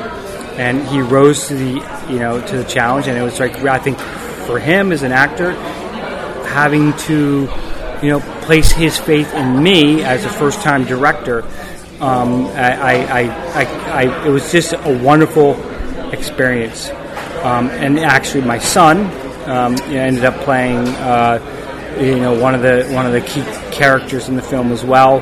And you know, I, I, I worked on this story with my wife, who was a producer on it, and um, she really kind of helped us create the Lily character, which is really the story between Lily and Marcus is is the is the crux of the story uh, uh, as a whole, and it's not a it's not a it's not an easy tale to tell, and I think that we brought in uh, Andrea Chen, who is you know was was an actress that has not uh, she was in Boyhood, but had a small part, and, and, it was someone who was brought to my attention from my DP when we were trying to find the right actress for this part, and I, I couldn't be more excited, more blessed with the chemistry that uh, was created with all three of these major actors. And let me ask you, Trevor, was Yeah. that awkward? Because it, it is this uncle niece dynamic and something darker. And I'd say that was difficult for you to approach. Right. So, what was your comfort level with the, with the actress? Well, you know, I, I, I just wanted to make sure that she was comfortable with what, what we're doing. I mean, you know, it obviously was a, a level of uh, depth that we were going to go into, and we worked on it. We, we did we did what we you know we, we, we approached the scenes, and I worked with her, and she got comfortable. And so my key was my key point was, is she going to be comfortable doing what we're doing on this level, and she did because we worked through the scenes and we, we rehearsed them, and she got there. I thought, you know, I thought the comfort level was fine. I thought, I, I thought it was good. Did you take a lot of rehearsal time? I, I, I did, and uh, uh, it was such an important part of the process. And I think there's actually, out of all, I mean, this is an independent, low budget, um, you know, film, and I didn't have the luxury of um, of doing, uh, you know, reshooting a scene. And there was one scene uh, in particular that I was such a poignant part of the filmmaking uh, of the story that I I just said it as a director. I said I don't think we got what we needed to get, and I need to reschedule this scene. And we found a way to make it happen, and and I and it ended up being, you know, uh, the you know it ended up being the what was in the the final cut. Um, and I I think that I asked a lot from my actors. I asked a lot from my from my brother. I asked a lot from Andrea, and even my son, um, to try to tell this difficult tale. Uh, when you were conceiving of this, the idea for the creature, whatever the creature may be, because it's it's iffy. It. Was that in your original story? You already knew fully formed what this thing was. I think that any story that you tell takes on different manifestations of you know what you where you start out and where you end up is a metamorphosis um, and the creature and the creature's role in this story is one that has shifted and and and, changed and and and it has it played a different place in the story and for the characters in the story um, as it's evolved. But ultimately, um, it has found its its its home in both Marcus Lily's and even Spencer's psyche to be what I think it ultimately needs to be. So, Trevor, now you've done, you've got this film. You've been in several films. Yep. Uh, Ozarks doing Yep. TV. Yep. Uh, and Owen mentioned Broadway. So, the stage actor, which do you prefer being in? You know, I gotta say, I mean, outside taking this film Right, off yeah, the yeah, table. yeah, yeah. I don't want to be unfair. No, of course. uh, I gotta say, I like TV. I know I'm, I'm, I might be spoiled. I the television aspect. I like that you that you're in a situation where you got to get it quick. They're going to give you the script, and you have to learn it. And you know, you're not. You don't have a lot of time to think about it, and there's not a lot of rehearsal. And you just you just have the character, and if you're in that, you got the character, and you do it. So I like television for the fact of the quickness, um, the the the surprise of it when you get the script, and you're just you don't have time to overthink it. You don't have time to you don't have time to over rehearse it. You're just you got to get your your game on. And you have to do it. So I really like the television aspect over theater on that on that respect. And for a film like this, was Yeah. it hard to put Marcus away at the end of the day? No, no. It wasn't hard to put Marcus away at the end of the day. I mean, I had to go to that place of darkness, but at the end of the day, when I shoot, I'm doing it, and then when I'm done, I can be myself and crazy, goofy. I don't need to bring that thing home with me at all. No.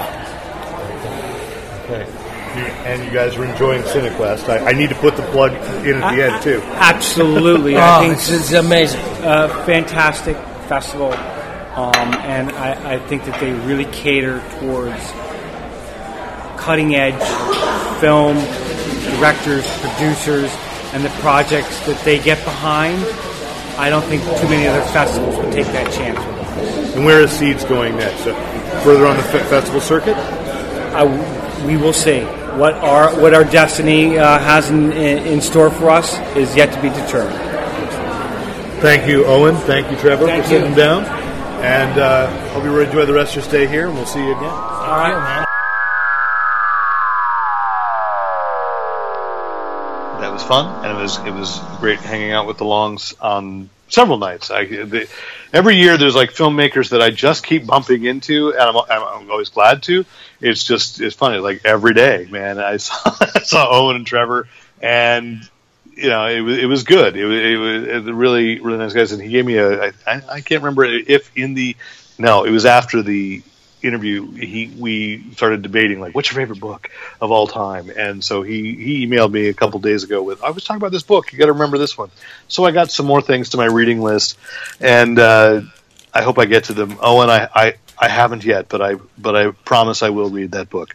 And the the last interview we got for this was for a short uh a ghoulish little piece uh and you saw this right? You did go to the mind Oh yeah, no, yeah. yes, Uh, so Pie, which was kind of uh, a riff off of. Uh, it's a very stylish, ghoulish little piece. yeah. It was. It, oh, I loved it. Very stylish, uh, and almost like an Alfred Hitchcock presents, and uh, fr- uh, written, directed, and starring Adria Tennor. uh, who also you'll hear in the interview is a restaurateur and owns four restaurants with her husband in Los Angeles, which I haven't been a, had a chance to get down and check any of them out yet. But I'm you'll hear in the interview which ones they are. Not a one of which, ironically, apparently serves pie. So, and maybe safely. I, I don't know because Good you- thing. yeah, may- maybe I don't know. I because she says she she really makes a great pie. So I I, I want to see that. But uh, so I sat down at the Continental with Adria Tennor and her co-star, and they had both actually been on Mad Men together, Jessica Paré, and Jessica was fun as heck, and so was Adria. I don't mean to sell anything short, but. Um, it was a great conversation. I really loved meeting both of them, and and once again, thank you, Cinequest. This was fun. So, Adria Tennor and Jessica Paré. So we are here at the Continental with Adria Tennor and Jessica Paré. Adria is the writer, director, baker, co-star of Pie, and Jessica is co-star and, and general That's it. Okay, I, you know, let's give you some. Um, so, will I be giving anything away? to say? Kind of a horror short. Let's give it that. Genre-ish, yeah. Genre-ish. Yeah, All right. ish. Yes. Uh, so, what was your inspiration?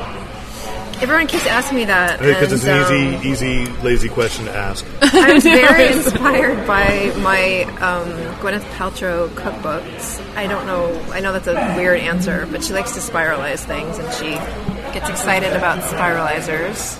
Um, I did not know that until watching this film. So, I love to make pie. I'm a really amazing pie maker, and um, Among other things. Oh, You're thank you. amazing at making other things as well.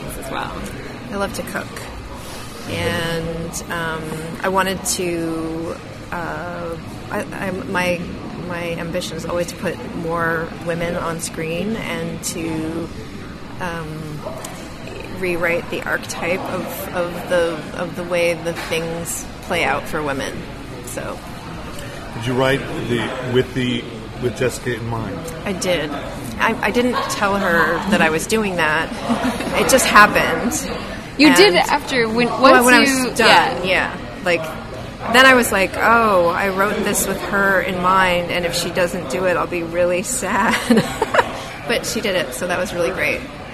Yeah, I mean, she uh, sent me the script saying, you know, I've written this thing with you in mind, and I said yes.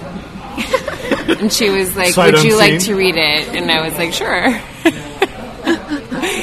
but um, Adria is, is, somebody. Well, we've we knew each other from working on Mad Men, and we became friends after that. And, and uh, you know, generally, I try to find ways to support uh, female filmmakers and my friends, especially, obviously. Um, but so, given the opportunity to work with her on something that she had written and that she was directing, it was like, absolutely, I'm down. You brought up production design and, and costume in particular. You mentioned that both dresses were yours last night, uh, Adria. Yeah. But I also thought watching it the first time, not really knowing any of the background, it felt like it was almost like playing off of the images of Mad Men. Yeah. You know, was that conscious, or just those happened to be the dresses you had? Um, I think that's kind of my my world and what I like and what I tend to play. I think that's why I got cast on Mad Men and probably why Jessica got cast on Mad Men. We sort of fit in that in that world, and I'm attracted to that that sort of um, 50s repressed housewife Stepfordish. You could do a really interestingly subversive sitcom on this. Oh yeah, we could do we could do Pie the Pie the series. I love that. Uh, the, the subversion is the interesting because I think you know, it, given the the discussion that's going on culturally at this point, um, it's uh, and you know, by the way, we we did, we started we shot it a year ago, and Right. You started writing it before that, Right. um, so the language that we have now to discuss the uh, feminist issues that are in the news all the time, like weren't necessarily as like tripping off the tongue at that point, Right, Right, right. as they are now. Um, but it, it's it, and so it, like to me that makes it more interesting like that that the that sort of expectation of, of femininity um, the idea of what it is to be a woman and a wife and um, that it's so like uh, trap trapped in that like iconic sort of Mad Men that uh, Mad Men was playing with as well, right? But like that that idea of woman um, is so when subverted so so dangerous. Yeah. Well, it brings up an interesting question. If you shot this a year ago, and now so much has changed, well, I'd like to believe so much has changed in the culture. So much has been exposed. Okay, that's a better phrase for it. Yeah. Would you have approached anything differently if you were starting it now? You know, um, I don't, I don't know. Probably not, because I mean, as you say, as you put it, like it is like things have changed in our things have been exposed. Yeah, yeah. And and the dialogue that has been happening, by the way, for decades, like. But now it's much more mainstream than it has ever been, and people are using terms like intersectional feminism in in a way like easily and not in in less like fear of less Right, judgment. right. But the fact of the matter is, uh, the culture has has yet to change. Really, like the culture has yet to like we can talk about. Um, hashtag me too and all that stuff but it but it's our push for change that is going to actually change these things. And I think a lot about it in the sense that we're like in film and TV like we make culture in a way you know like we we mm-hmm. provide The mirror stereotypes. yeah we to- to and look at it. exactly and and so I think that changing the conversation it's a party changing the conversation um, like has got to start with telling stories Yeah. that actually do give you a different perspective on the conversation Yeah, I, I feel like I don't think that I would have done anything differently. I just think it might be viewed differently um, if I had Oh, made so it true. now. I don't, you know, I mean, in a way, I feel blessed. I think because I think it's starting. You know, we are starting to submit this as our world premiere, so it's starting to go out into the world at a really interesting time. So I was going to ask that the future of something like this, which I think is also beautifully shot. We were just talking about production design, but I love every aspect, and it played so much more vibrantly on a big screen than my monitor. Thank you for giving me the screener, but you know, so much more. Um, so yeah, what is the future for you For guys? Pie? For Pie.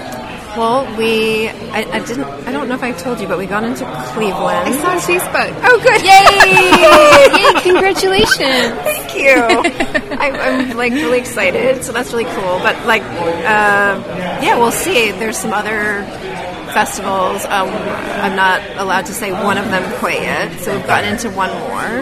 Um, I think the bigger question is, uh, you know, what's the future for Adria and her No, that really is the, the That's bigger, what you really That meant is to the bigger question. Well, it is.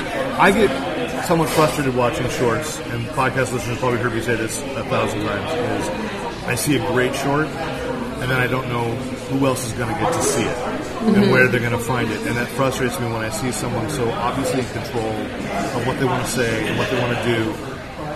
And then, hey, I saw it. Great. Man, you should have seen that. No, you never can.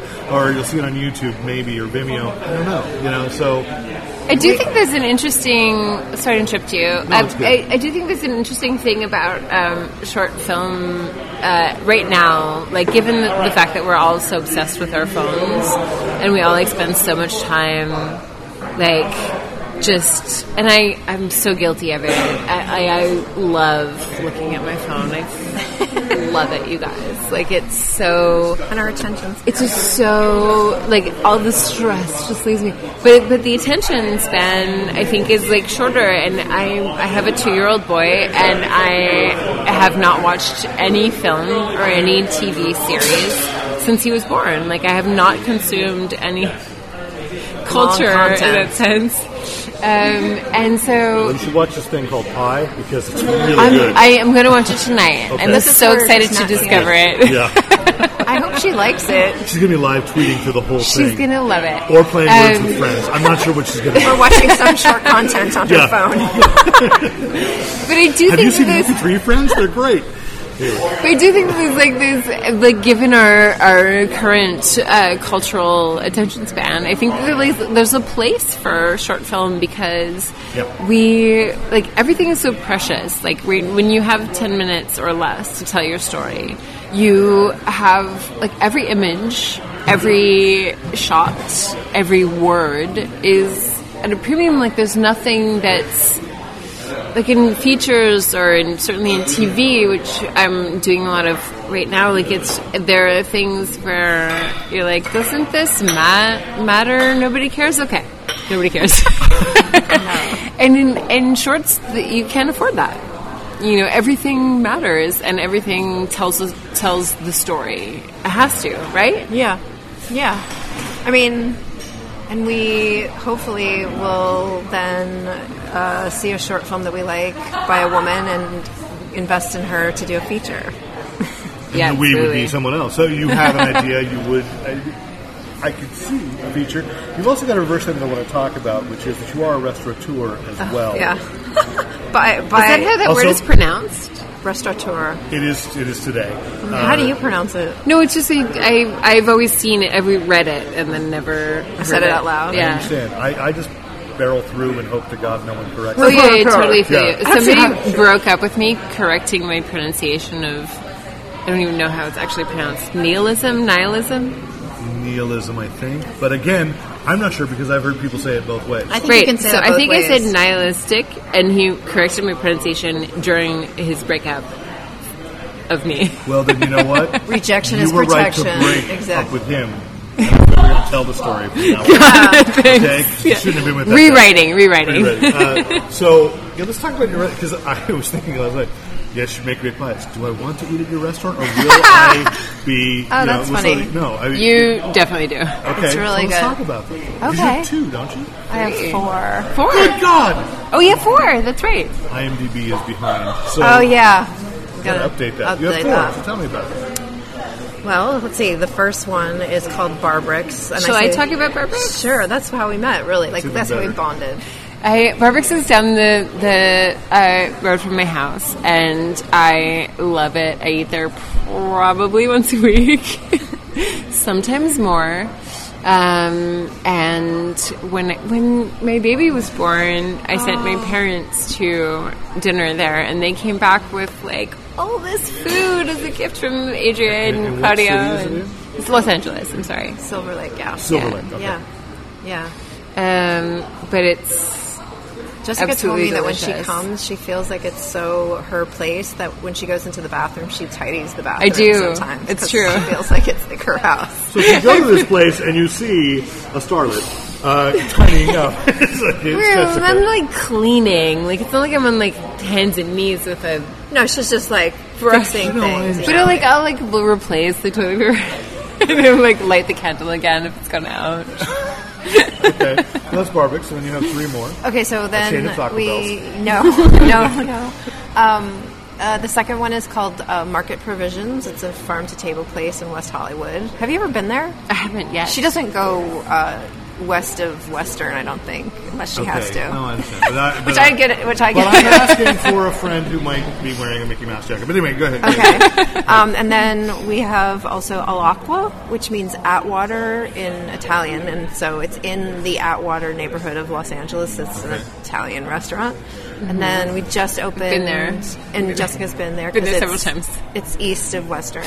Although I hated like one time I was there and uh, the waiter he was like one of my he was like, uh, "Well, creamy means pasta," and I was like, mm, No. "Does creamy first? yes."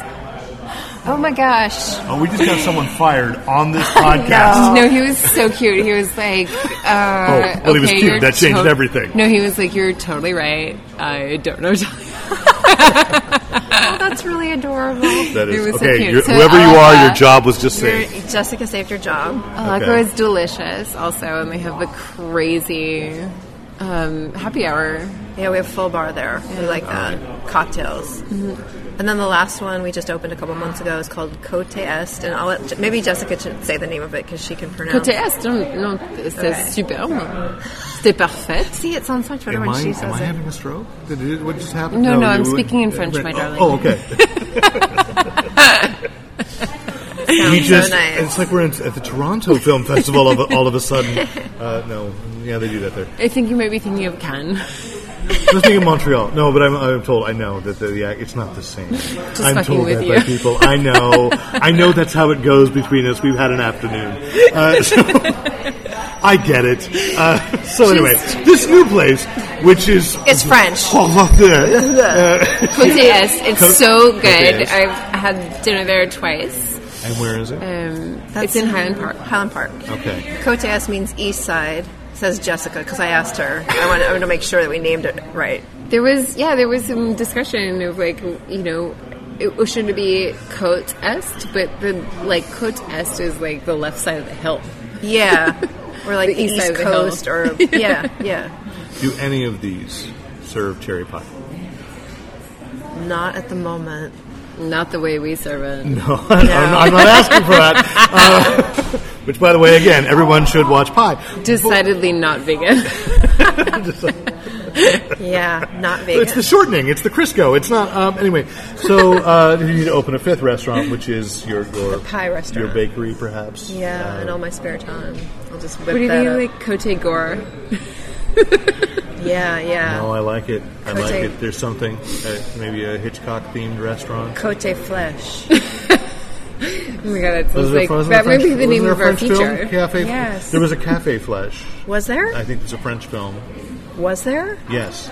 I can almost I will look it up after we finish here. not believe that there wasn't. Yes. So anyway, thank you so much. Thank uh, you. Enjoy the film, and uh, well, we're time traveling this podcast, so I think we can say that you did uh, make it to the best of shorts. Is it Yes. really happening? It That's is what he said. It's, it's Wait, time wait, I travel. wasn't We're sure. just They saying just that told me- because you're, they he's told not me going to to play that change until later. right? I'm sorry. Say what? Oh, we didn't say anything. We're time traveling since the podcast won't be till. We Oh yeah, you're you're, you're great. Yeah. We Yeah, made a so special you're fine, you're fine, announcement. We made a special announcement, which is not oh Look at special. Lisa. You're not great. They're great. I know that. I know that. Hey, everybody, oh Mike Rabehl, who gave me monkey shoulder on the last podcast. So uh, anyway, uh, He's kind of the show. It's, it's what he does. He's really the pusher. It's like you know, he's the candy man. Uh, so, so anyway, thank you so much, Thank Adria you. Tennor and Jessica you. Paré. Best of luck with the future of this feature and uh, this short. But I mean, that was I time traveled Yeah. again. So You're that I get to talk to you. I get to talk to you when the feature is happening because it's going to happen. Okay? Okay. Or I'll show up at a restaurant. I don't know which one will happen first, but it will happen. All right. Thanks. Thank you again, Adria and Jessica, and thank you to Mike Rabehl at CineQuest and everyone at CineQuest who allowed us to take part. And let's do it again next year. Had a great time. So, of course, once again, if you have any questions, comments, compliments, commentary, criticism, write in to editor at fanboyplanet.com. We're going to wrap up for this episode. Uh, we, I think, will. We said we will record again later this week when Rick is feeling better, and there will be more. I think we will have at least one live guest. At least try to set that up. So uh, that that's on me, and we'll see how that goes. But I look forward to talking again with a new "What's in the Bag," and I'm sure that, that uh, there'll be a lot of news this week, and we'll, we'll go back to like your regularly formatted uh, Fanboy Planet podcast. And thank you so much for listening. I'm Derek McCaw, editor in chief of FanboyPlanet.com. And I'm Rick Press Center, reminding you to Use your powers for good. What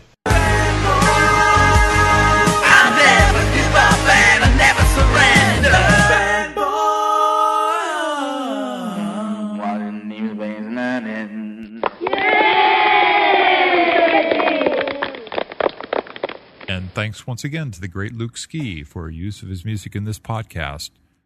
Visit Luke Ski at www.thegreatluke, L-U-K-E-S-K-I, dot com.